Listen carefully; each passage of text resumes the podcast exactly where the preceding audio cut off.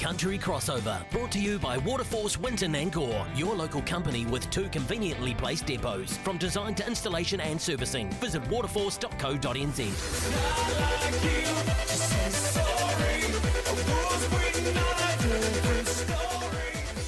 And joining us in the Country Crossover, thanks to Waterforce Executive Producer of the Country, Rowena Duncum. Good afternoon. Good afternoon, Andy. And look, I might have actually found myself walking along, head bopping to that. So well done, you. This is the only form of Nickelback I find tolerable.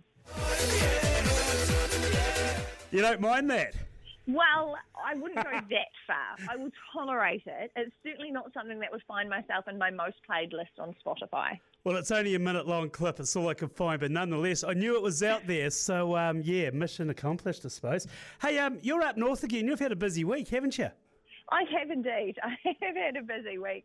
Uh, it's been a bit of a mishmash around, but it's been a good week as well. And it was great to be in Karapiro yesterday, just outside of um, what is it? Not far from Cambridge. Cambridge, Cambridge. That's the word I was looking for. Yeah, just outside of Cambridge yesterday for one of two Dairy NZ Farmers Forum series that we're able to uh, hold in person this year. So they were on Zoom.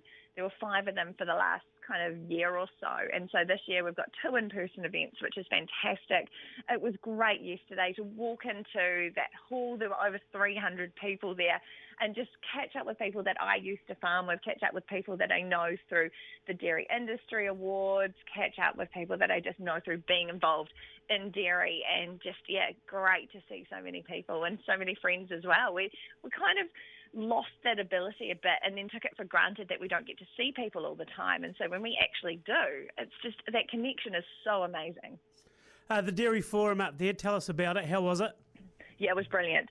Uh, so we kicked off by uh, talking with uh, Melissa Clark Reynolds. She was the first presenter, a food futurist, and just really looking at what other trends are out there from consumers. You could kind of feel the, the people in the room who hadn't seen her speak before just kind of go, you know, that draw that intake of breath and kind of recoil in horror at some of the things that are being done overseas in that protein space, things that, you know, as dairy farmers we might have uh, to compete with or, you know, just be in that same space. So, yeah, it was really interesting. We had uh, heard from the Dairy and NZ scientists as well. So we did a bit of a speed dating uh, with the scientists in which they had three minutes to kind of present what they've been working on.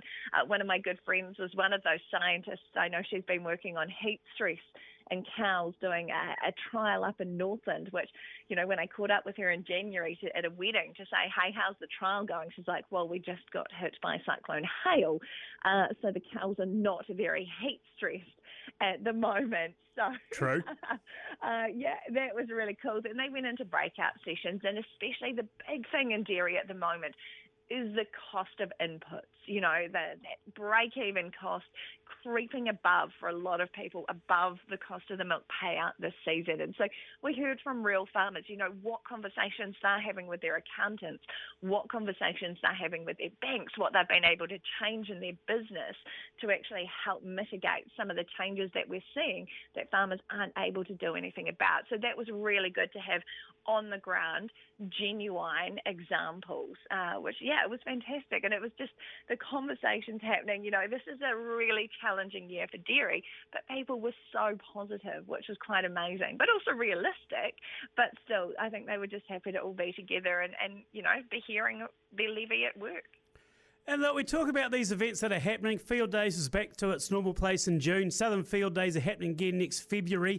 I think apart from that, all the major events are pretty much up and running as they were three years, three or four years ago. Yeah, yeah, which is really good to see as well. I think it wasn't until we didn't have that connection that we kind of didn't realise how much we need it. We can be so insular on farms. So, you know, there is another Dairy NZ Farmers Forum event coming up. It is free for, for levy paying farmers, and that's in Ashburton on Tuesday, the 9th of uh, May. So it's just after opening weekend. If you can uh, drag yourself off the farm for a day, I highly, highly recommend it. I'll be travelling up to MC that one again, and we've got some great speakers yet again. But yeah, I just I really didn't realise how much everyone has missed those that connection and, and getting together. Yeah.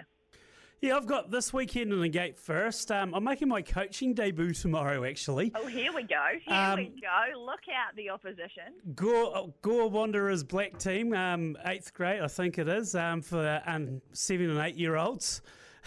uh, my son's team. So I haven't really got any given Sunday speeches or anything like that really organised at this stage. But you got to remember the demographic you're working with. We had a game last year watching my son play, and all of a sudden a flock of seagulls were above um, the playing field, and everyone just looked up and said, "Look at the seagulls!"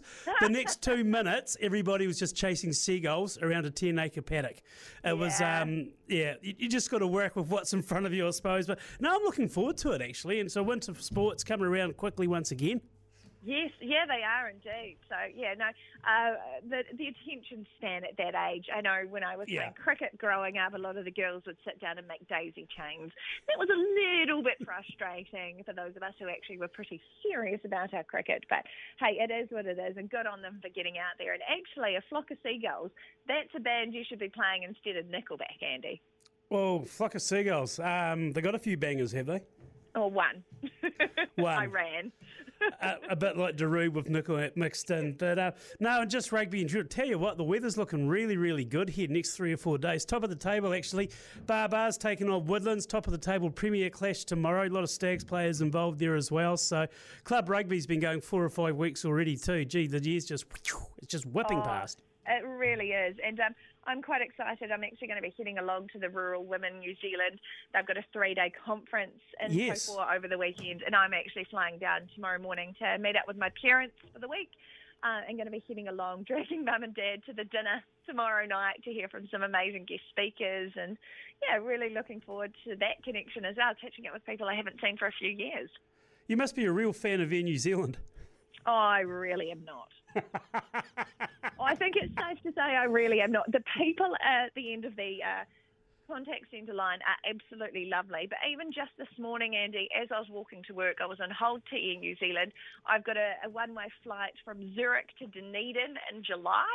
Uh, it wasn't the Zurich to Singapore leg. It wasn't the Singapore to Auckland leg. It was the Auckland to Dunedin flight on the Sunday. That oh, no. had a, a a gate or no a time change, a schedule change. It was going from 12:45 to 12:25. Could I accept that change on the app? No. Did I have to ring the 0800 number to accept that 20 minute schedule change? Yes when I got through on the 0800 number, did I need to talk to the domestic team or did they need to then transfer me to the international team? Yes. So to, to accept this call, it took three different people and um, yeah, a lot of time. And I just thought, man, where they could be a lot more efficient. Sounds like you got issues. I'll let you go and deal with some catch up next time, bro. Definitely a me problem. Thanks, Andy. Rowena Duncum out of the country. Uh, the country crossover, thanks to Waterforce. Up next, Friday afternoon, Andrew Cochran from NS Vets.